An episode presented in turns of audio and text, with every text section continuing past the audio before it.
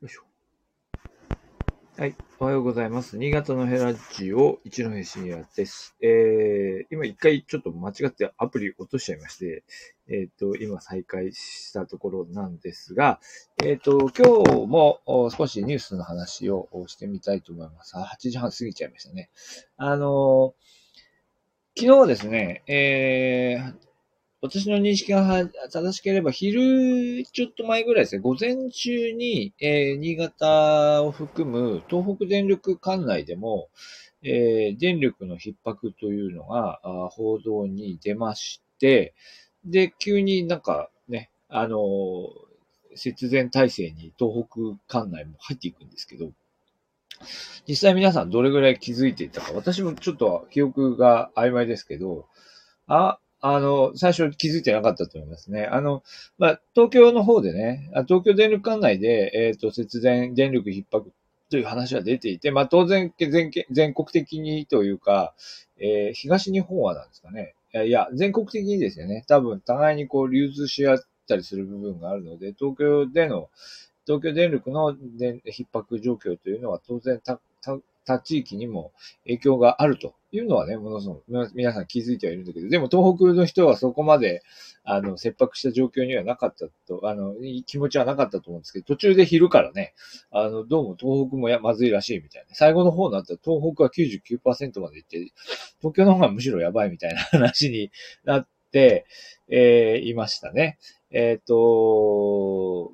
まあ、なんですけど、あのー、東京の方はその前日から多分その予想されていたのですけれども、新潟含めて東北電力管内の皆さんどうでしたかね？なかなかこう、やっぱり途中からこう皆さんにその電力逼迫してますっていうことをこう伝えようと思ってもね、今のこの時代にあっても、なかなかそれは僕難しいんだなっていうふうなことを、まあ私し、しばらく気がつかなかった私が言うのもなんですが、そんなふうなことも思った次第です。えー、で、えっと、今日は、今日は、あの、紙面でもその辺の話題が、あの、新潟日報も出ていますね。えー、節電が新潟県内でも行われてみたいなね、えー、いうので、まあ、特に店舗とかでね、電気をこう暗くしたりとかしている状況などが、まあ、報道に出ていました。えー、今日は、なんか経産省は昨日の夜、その、えっ、ー、と、逼迫状況は東北に関しては回避されましたっていうふうなことを言っていて、東京電力管内は引き続きということなので、今日は玉突、でも今日は玉突き起きないっていうことなんですかね。でもまあ、あの、多分そうですよね。逼迫してるので、その、えー、非常に厳しいという状況で協力を求めていくことも必要なんだけども、多分それをやると、えっ、ー、と、いろいろこう、企業活動にも影響が出るので、解除できるところは解除するっていうことも必要なんですよね。多分、その、玉突きでまた出ちゃうんだったら、まあ、今日もその、東北の状況、東京の状況が改善するまで、えー、そのみんなで協力した方がいいんじゃないかという気もするんですが、まあでもその影響も大きすぎるということなんでしょうね。はい。というのが今日は新潟日報では大きく出てますよね。で、えっ、ー、と、で、タイトルにつけましたけど、まあそもそもの話として、皆さん東北、新潟県は東北電力管内だっていうふうな、え、ことをご存知でしたかね。私も新潟に引っ越しするまでは知りませんでしたね。あ、あ、そうなんだ。みたいなまあ、もともと、まあ、これ、新潟、新潟県は何地域か問題というやつで、えー、何地域でもない。時に中部地域。時に中部地域。時に関東甲信越地域。時に、えー、新越、えー、地域。新越地域。上新越地域とかね、北新越とかいろいろ言うんですけど、あの、どれなんですか？みたいな。で、でも、まあ、新潟県民のアイデンティティとして、東北っていうのはあまりない、ないとは思うんですよね。東北6県って言いますからね。その中には入れてもらえてないし、入りたいとも言ってないし、みたいな とこですよね。えー、まあ古くは王越列藩同盟といって、えー、新政府軍を、えー、迎える、えー、迎え撃った、あの、同盟軍の中に、まあ、長岡藩なんかとかですね。まあ、全部じゃないんだけど、えー、新潟県内の、えー諸藩の中にも、まあそこにしたその旧幕軍側についた、ね、人たちいるわけですよね。えー、というような、あまあちょっと複雑な、その地理的な事情はあるんですけど、えっ、ー、と、まあまあとにかく電力に関しては東北電力管内ということになっています。はい。で、なので、まあ、そう運命共同体なんですよね。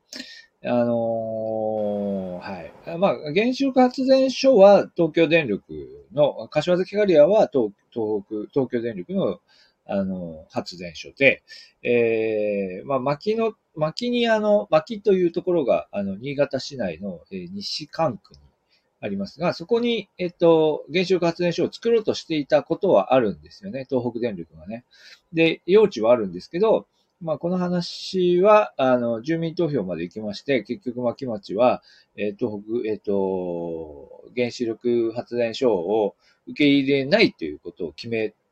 て、で、最終的にそこに原発を受けなかったという経緯がありまして、まあ、後に、まあ、その牧、まあ、の、牧町は新潟市に合併されていくということになります。で、そこでもし、だから、受け入れていれば、新潟市も、また原子力発電所のある、え、町ということになっていたとま。そこから先ね、その行為、その評価はいろんな方いらっしゃると思いますけど、でもやっぱり地震、あの、えー、東日本大震災があった時はやっぱり新潟、えー、市内にすごい近いところに原子力発電所を受け入れなかったのは英断だったっていうような評価があったんじゃないかなと思いますけどね。あの、やっぱりその、事故の影響がやっぱりあの大きなあの県民の生活に大きな影響を与えてしまうということで、まあ実は柏崎もね、えー、同じ問題を抱えているんですが、えっ、ー、と、まあそういう意味では薪の、薪の場合は薪の住民を巻き込んでね、大変なあの住民投票に発展していくんですけど、それはそれなりに、えー、意味があったんじゃないかという評価は、まあ当時ね、少なくとも10年、11年前には、そういう評価がああったというふうに記憶しています。はい。で、えっ、ー、と、で、あと今日のニュースとしてはですね、新潟、えー、駅前の開発で、えー、駅前の開発が低調で、周、えっ、ー、と、ち、なんだ、地下、地下が、県内工事地価が、あ、上がってこないっていう話で。まあでも、といっても周辺の磐梯地区とか駅南地区ですか、えー、については少し上がってきているというふうな評価なんですかね。まあ、いずれにせよ、あの、新潟駅の開発が、なかなかこう進んでいかない中で、まあ、伸び悩んでいるということなんでしょうかね。えー、で、かたや新潟駅の方は、高架化の方が6月5日で、えー、完了ということですかね。駅舎の方はどうなんだろう。まあ、本当にあの、皆さんもそうだと思いますけど、私もなかなかあの、新潟駅の方まで行か、行かなくなっちゃいましたね。公共交通を使う機会が本当に減って、あのー、状況がわからないんですが、えっと、6月5日から全線開、全線利用という、こう、あの、高架化で、あの、あれですよね、上の、上、上にあの、新幹線と同じ、高さのフロアに、えっと、在来線のホームができて、全面、全面的に高架化されたという状況が、えー、6月5日に実現するということです。6月4日には、終日運転見合わせということで、越後線、新越線と白新線が終日運転見合わせ。お、これはバス、バス大根走で、その日は1日止まるんですね。えー、というようなことがある予定というふうになっております。はい。じゃ今日は、えー、この辺、新潟日本のニュースからお届けいたしました。えっと、まあ、明日以降もまたあ引き続き、えー、こういったか形で特定の話題がなくても、なんと頑張って開けて、えー、お話できるようにしていきたいと思います。はい。今日も聞いていただきどうもありがとうございました。